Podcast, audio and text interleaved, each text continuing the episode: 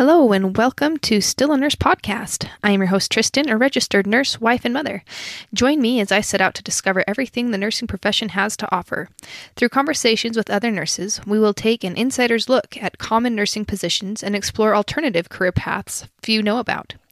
We'll discuss the highs and lows of nursing, how to love your work and prevent burnout, career advancement strategies, relevant current events, continuing education to improve your skills, and along the way, we'll hear amazing stories that are heartbreaking, inspirational, or hilarious. Let's have some fun. Hello, everyone, and welcome to another episode of Still a Nurse podcast. Thank you so much for joining us today. And with me, I have an old professor of mine, not that she's old, but that it's been a while since I've been in school. This is Fran. Thank you so much for joining us, Fran, and welcome to the show. Thank you so much. It's great to hear from you. All right. So, why don't you start by just telling us a little bit about yourself and why you ended up in nursing? Yeah. So, um, growing up, I just had a great love for bodies. My mother, we call her the witch doctor, and she loved to do holistic things. And honestly, I never stepped foot inside of a medical practice until I was 18 years old and ready to head off to college. So she doctored all of us. I came from a very big family, and um, I was really impressed with the things that she was able to do with um, all kinds of holistic approaches. So that kind of generally got me interested in uh, medicine and then uh, just other experiences over time. I realized I loved people and uh, it was a good fit. That's really neat. So, how was it, or how did you feel about transitioning from your mom's more holistic kind of side of things and avoiding doctor's offices to then going into more traditional medicine with all the doctor's offices? Was that kind of a hard thing for you to get through, or was it just this is natural? This is what feels right to me? Oh, that's a great question. Um, I think there's value in both. And I think um, taking the middle road and choosing the best of both worlds is actually a really great approach. So um, I'm not exclusively one direction or the other. And um, I've been interested over the last probably 15 years to see how much medicine is turning to more holistic integration as well. So um, I love that we can tie the best of both worlds. And then, really, isn't it all about the better health of individuals. So, however that looks, I think we need to get there as a nation and as individuals. I love that you brought up that they're kind of coming together a little bit, those two different uh, viewpoints of medicine, because I kind of felt that way, excuse me, as well, that they're starting to uh, break down some barriers between those. But other nurses I've spoken with, they're like, oh, no way. So, um, how have you seen those kind those two schools of thought coming together a little bit just to kind of give some examples if you have any. Ah well i should have done a little research about that prior to chatting with you. Uh, i have heard that yale has opened an integrative medical clinic right alongside their medicine clinics. So um, doctors are literally turning to holistic practices or referring people they'll try what they can and they will early on reach out to the integrative clinic to say what what do you have that might also help this individual? So that's a kind of formalization that i have been hearing about. I would like to say there's also one in boston but i can't verify that for sure. Yeah. Uh, every time i hear about something that's happening i'm like yay let's let's move that direction right? Let's let's do what we can to make everybody more healthy. I think that's awesome. That's a really cool sounding clinic. I'd not heard of that before, but I I have a cousin who just is working through DO school and everything and he's mm-hmm. mentioned how there's a little bit more holistic stuff coming into his schooling as well, which I thought was pretty cool. So that's really neat to hear. Um so can you tell us a little bit about your early nursing like uh, just a brief where you went to school and kind of your first job just so we kind of get the start of your nursing journey? Yeah. So I came to nursing a little bit later. I, uh, in college, I did my first degree in zoology, which had a human focus to it. And honestly, I was thinking about medical school. And then life kind of happened, and um, I realized a couple of years into marriage that that that that probably was something I could have pursued and been very happy with earlier my husband was in the military and uh, we moved about every two years. And so my ability to go to school kind of shrank.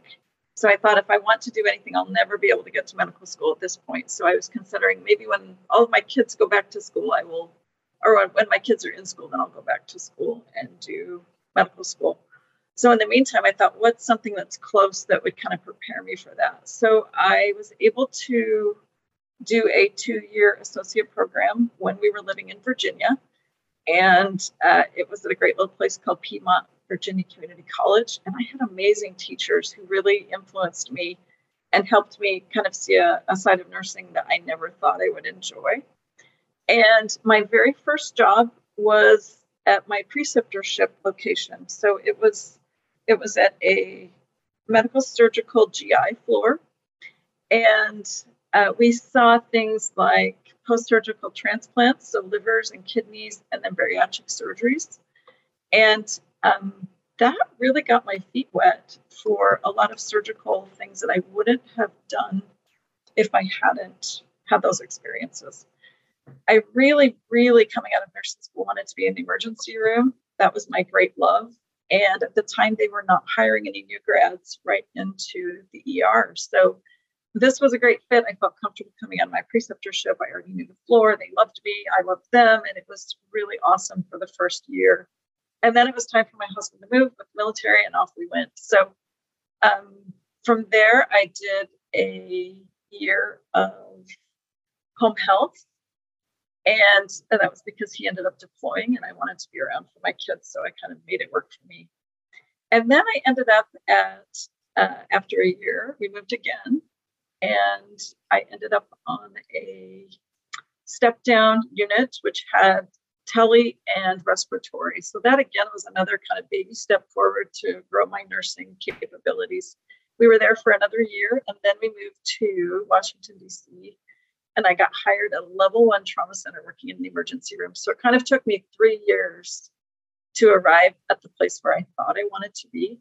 And I loved it. So uh, that became my home, and I worked there for about five years before we moved again. So that's kind of the, the quick down and dirty to at least my nursing career. Well, that's awesome. Uh, but in those, that quick rundown, that's four moves. that's a lot yeah. of moving. so obviously nursing moves well where you go. Was it hard though to like transfer license or anything? Or was it just an annoying part of the process just for those who are kind of looking for something that is flexible and is able to move with them wherever they may take be taken? Yeah. So I'm a super loyal person. And if I had never moved, I never would have left that first job because I felt like I was such a pivotal part of what was going on there. And, and I knew I was giving great care. So if I hadn't been forced by external reasons to move, I wouldn't have experienced those other things. So um, moving to a new state, all of those were state to state moves. So I was able to get in under the under the interstate compact and it honestly was a fairly easy process. Once you pass the NCLEX, your license, as long as you're moving to an interstate compact state, is very easy to transition. It's like an extra, I don't know, $90 or $120. So um, not a big deal. But I think what was hard for me was transitioning into different nursing cultures because every unit, every floor, every location kind of has its own its own life. And so you for me, getting in there and getting to know new people, and as a new nurse, coming to realize who can I trust? You know, when I have a question, I want to be able to go and get a reliable answer from individuals. And so, um, also becoming a resource for people as someone that they could trust. So, building those relationships as nurses, um, it's important for the safety of our patients, and it's also important for our own mental health while we're working, so that we feel like we have people we can trust uh, to turn to as well. So those those were a few of the challenges, but I will say that nurses are amazing people in general, and I always found great managers that I could turn to if I had a question. I wish I had learned to rely earlier on my charge nurses. When I was a new nurse, I always felt like I had to do it all myself and make sure I knew everything all myself. And I didn't realize what a valuable asset charge nurses are to all nurses that are working during that time frame. So I would give that as a piece of advice to a new nurse starting out. And and then um, just coming to um, coming to know like who are the doctors I call, um, what are the avenues. I, one of the hospitals I worked at, there were three different ways to contact providers, And I could never figure out is it the internal paging system? Is it a cell phone call? Is it, uh, uh, I don't know, the internal, like the Vocera or whatever the, the brand of communication tool? How do they want to be called? It, it always was mind boggling to me how many different ways doctors wanted to be reached. And generally, nurses don't have time to sort that information out. So the unit secretary became a great resource too to be like, I need this doctor, I need them in the next five minutes. Can you can you help me find out how to contact them? Those are all great bits of information and great perspective on someone who's had to do so many areas of nursing within the first few years. Um, but I love that it all built up to get you to where you were hoping to get to. I think that's a really encouraging and great thing. And I'm pleased that you actually did like the ER. I hear so many stories of like, I thought I'd love this and I hated it. so well, I will tell you that the combination of medical surgical nursing, a really good basis in that. I'm a strong proponent now for students of just doing medical surgical nursing for the first year or two years and then transitioning out to whatever specialty you want. So if I had my way in education, that's exactly what we would do. But um, I'm only one person and one voice. And I guess because it worked for me and I see what kind of growth I had, that's why I hold to that. So stepping from a medical surgical background and then into the ER, when I started that position after having been a nurse in three different areas in three years, I started my ER trauma job with three other brand new nurses who'd come right out of school. Their learning curve was about a 95 degree angle. It was just, it was unreal the things that they had to learn. And because I had all of that background, my learning was about a 35 degree angle. so I was grateful for all of that preparation I had because I know I was better, stronger, wiser because I'd seen so many other things on a medical surgical setting than they had. So I do recommend that highly. Absolutely. So take notes, new nurses or those in nursing school. Maybe med surg is not a bad idea. yeah. I remember thinking like, oh, everyone does med surg afterwards. I want to do something different. But um, I, uh, through talking with many nurses now, I definitely see the value in it and think, no, that would have been good actually. Yeah. Um, so from ER, where did you end up going from there? Because I know you eventually became an instructor because you were at the university I went to. So, how on earth did you get from ER to instructor? So, um, I think in general, the older you get in nursing, the older your body gets. And because I moved so often in my early years, I was always on the night shift. And I realized um, I'm getting older, I'm getting more tired. And what is a natural segue to be able to share what I know with the next generation of nurses? I always would volunteer to do precepting and um, education for people wherever I worked. And so I knew that I had a knack for being able to share things with, with people. So uh, luckily, while I was in Washington, D.C., there's a fantastic university. And I started working on my master's degree in education while I was there and was able to finish that education degree. And so then when I moved to another part of the country, um, it was an easy segue to step into education. And then I've since gone on and also got to just finish my PhD about a year ago. So I would highly suggest to all of you listening, whatever, wherever you are in nursing, never discount what's going to happen in the future.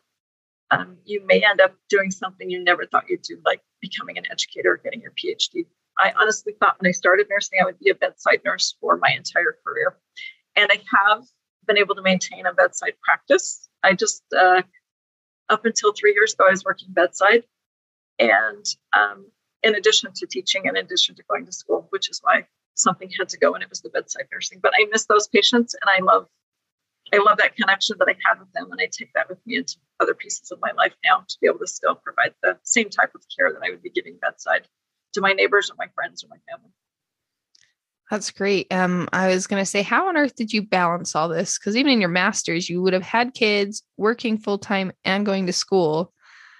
Um, you're just a super nurse mom oh, woman. I yeah. I don't know about that, but um, I think when you have a goal, I think then being able to order all the pieces of your life to fit it in. My days were long. Um, I also did not work full time while I was in school. I worked part time but going back to the administration where I was working and saying, Hey, I'm starting this new piece, you know, what can you do for me? I don't want to quit my job. What would this what would this look like if I went to part-time or even PRN? And they were always willing to work with me, which was really nice. I know it benefited them because I was already trained. I know it benefited me because I was able to get uh, another type of degree in nursing. And I, I appreciate that. So I would encourage all of you that are listening to have those conversations with your managers, your nurse educators, your even higher up if you need to, just to be able to let nursing work for you. We have such a need for nurses, and we have a need for nurses who are willing to grow themselves to the next level of nursing too. So do it. Fantastic advice. Um, so I'm curious now, do you have any moments throughout your career that really stand out to you as being pivotal in shaping who you are as a nurse today? Uh, well, I mentioned my mom, and honestly, um, that foundation is part of who I am today as a nurse because I try to, I'm always reading about different holistic practices. I'm also continuing to look into medication side effects, and I try to bring all of that into the classroom. I bring that into my own personal life as a, a consulting nurse. Um, I look back on several of my teachers and professors, not just nursing, but all throughout my career, and who are those individuals who really have a knack or a, a strong desire to touch the hearts of other people and really train them. So um, I continue to learn about best educational practices from within nursing, but also outside of nursing. And there have been a lot of great mentors at UVU as well as at the University of Utah and George Mason University and Piedmont Valley Community College and even in my high school setting. So, um, being the type of educator I wish I could have had or saw is what I try to do for my students as well. Um, I love that philosophy. I think that's great. And I do remember you being one of the most loved professors. So it's working from the perspective of a student. So can you share with, uh, with us what you're doing in nursing now? You mentioned you just got your PhD recently. So congratulations. That's a huge thing. Um, uh, what are you doing with nursing with that now? And how has that been helpful? Yeah.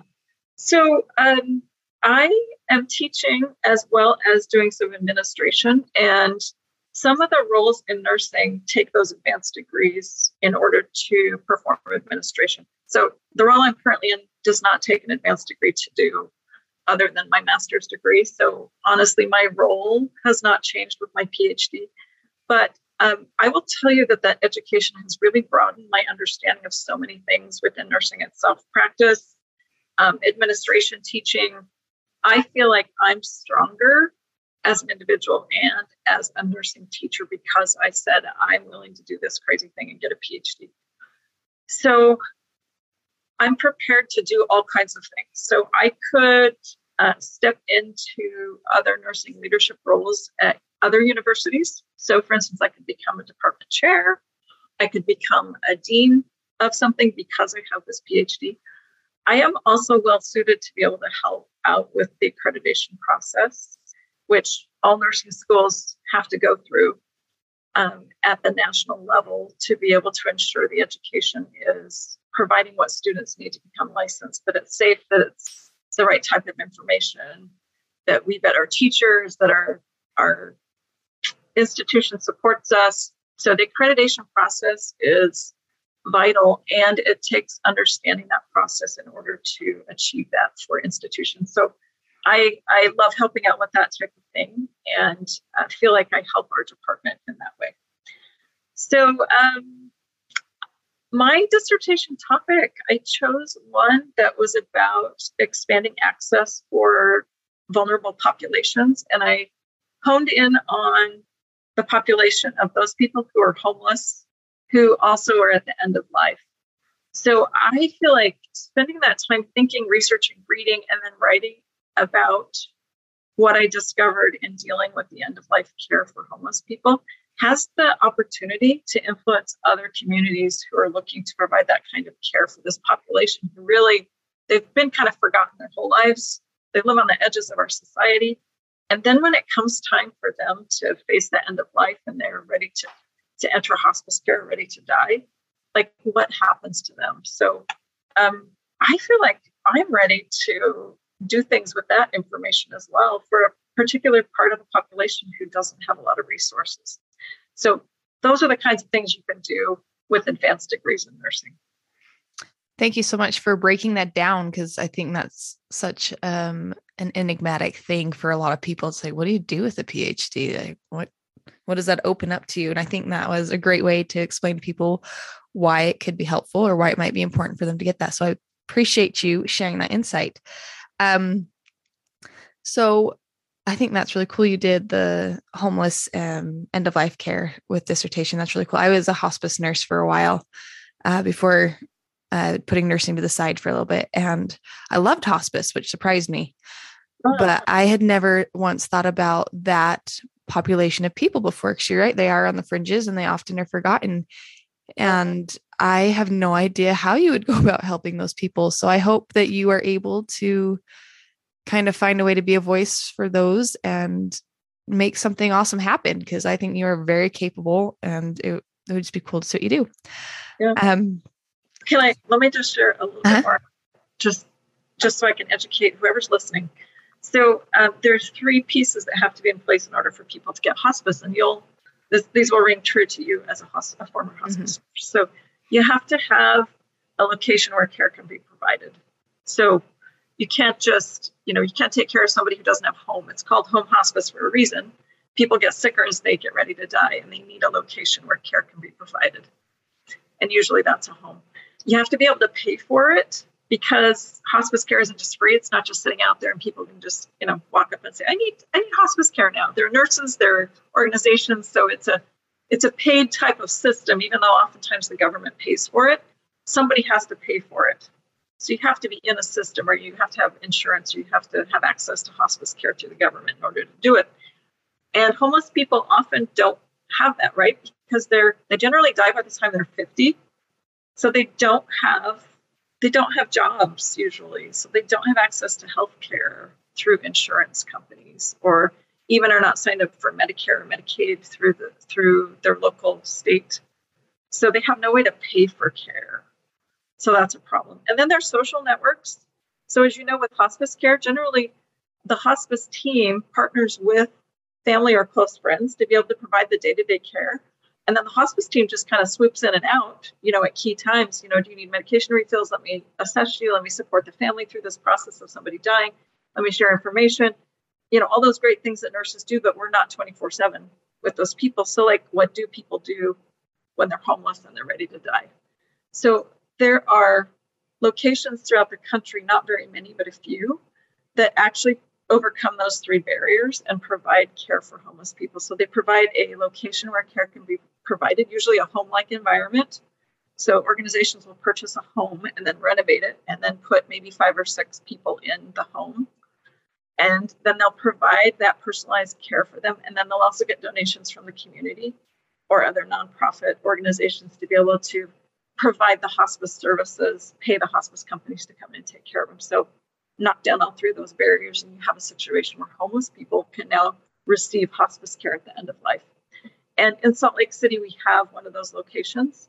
It's actually bigger than a five or six bed facility. It's one of the largest in our country. And so I actually did my my dissertation research right at this location called the INN Between and um, was able to talk with people who were receiving care and interview the people providing the care. And then um, what I want to do is disseminate that information out further so that other communities who have issues with their homeless population can take care of it. So thanks for letting me get on my soapbox, but it's something that we can all contribute to because this form of care, it's called social model hospice. We're the social, like community members are the social piece of social model hospice, and we help provide that opportunity for people with community members who just say, Yeah, I'm interested, I want to help. That's really neat. I had no idea that even existed, and uh, how cool to have one here in Utah. So, yeah. thank you for sharing. That's really it's, interesting. It's new. It's only been around for about six or seven years. So, it's okay. But we're, we're all coming to know it better, and obviously, it's such a great resource to communities. Absolutely. No, that's fantastic to know about. Um, so, we're starting to run out of our time here. Um, so everyone loves stories, and I was just wondering if you might have any good nursing stories you'd like to share, whether they're embarrassing or touching. Um, we just love hearing nursing stories. Yeah, absolutely. Um, I have uh, one story from nursing school, and then I have another story I'd like to share that's just kind of a funny, embarrassing story. Perfect. So, um, from nursing school, um, there's a particular individual I was taking care of on this GI floor, and um, she kind of became my hallmark story of how we can influence care. So uh, she had this individual had liver disease, was waiting for a liver transplant, hoping, hoping, hoping for it, but she got sicker and sicker. And every week I'd go to clinicals, I would see her and help take care of her. And she turned all kinds of yellow colors as her liver got worse and worse. And then one day when I showed up, she was gone because she passed away and we didn't get a transplant for her. But in the process, I was able to talk to her and really get to know her. And um, I I watched her struggle towards the end of life, waiting for that transplant, and uh, formed a relationship with her that has been a piece of my formative nursing influence over the years. So I knew that I made a difference to her literally on that face to face interpersonal connection as I took care of her for several weeks. And then, of course, was devastated as she passed away. But I, I was grateful for the time that I had with her. And then was able to work with other patients like her as I took that job on the floor at the end, uh, as I finished nursing school and started nursing. Um, and now let me tell a, a, an embarrassing story that only nurses can appreciate, and I hope it makes you laugh. So, uh, there's a piece of female anatomy called labia, and the plural of that is labium. And um, my neighbor had some very lovely purple flowers growing in her garden, and they are called lamium, L A M I U M, lamium. so uh, I wanted to get these purple flowers, and uh, I thought it would be a great ground cover to go in my own yard. So I called around to different nurseries to ask and see, do you have any of these particular flowers? And for some reason, in my little brain, I got labium and lamium mixed up. And so I called, I called the nursery and asked, and it was a female that I was talking to, and said, Do you have any labium? about 24 plants. And um, the lady on the other end kind of stuttered and didn't understand. And, and she eventually said, Do you mean the plant lamium? And I'm like, Oh, yes, lamium. Well, on the other end of the phone, here's me, and I'm five shades of red. I'm the only one who has realized I've mixed up labium and lamium. But anyway, I told you first could appreciate that story. No, that's that's great. I do appreciate that. And uh, easy mistake to make. They're too closely, too close sounding. All right. Well, Fran, thank you so much. Our time is just about up. So I just wanted to thank you again for joining me. It's been awesome talking to you and hearing your experiences. And I loved hearing what you can possibly do with your PhD. I think that's exciting. And I wish you the best of luck moving forward with that. Thank you so much. And thanks for the invite, Just Appreciate it. Thanks for tuning in to another episode of Still a Nurse podcast. If you liked what you heard today, please consider subscribing to our podcast so you never miss an episode. Also, be sure to check out the show notes for any links mentioned and for the key takeaways from this episode. Thanks for listening, and remember, you're still a nurse.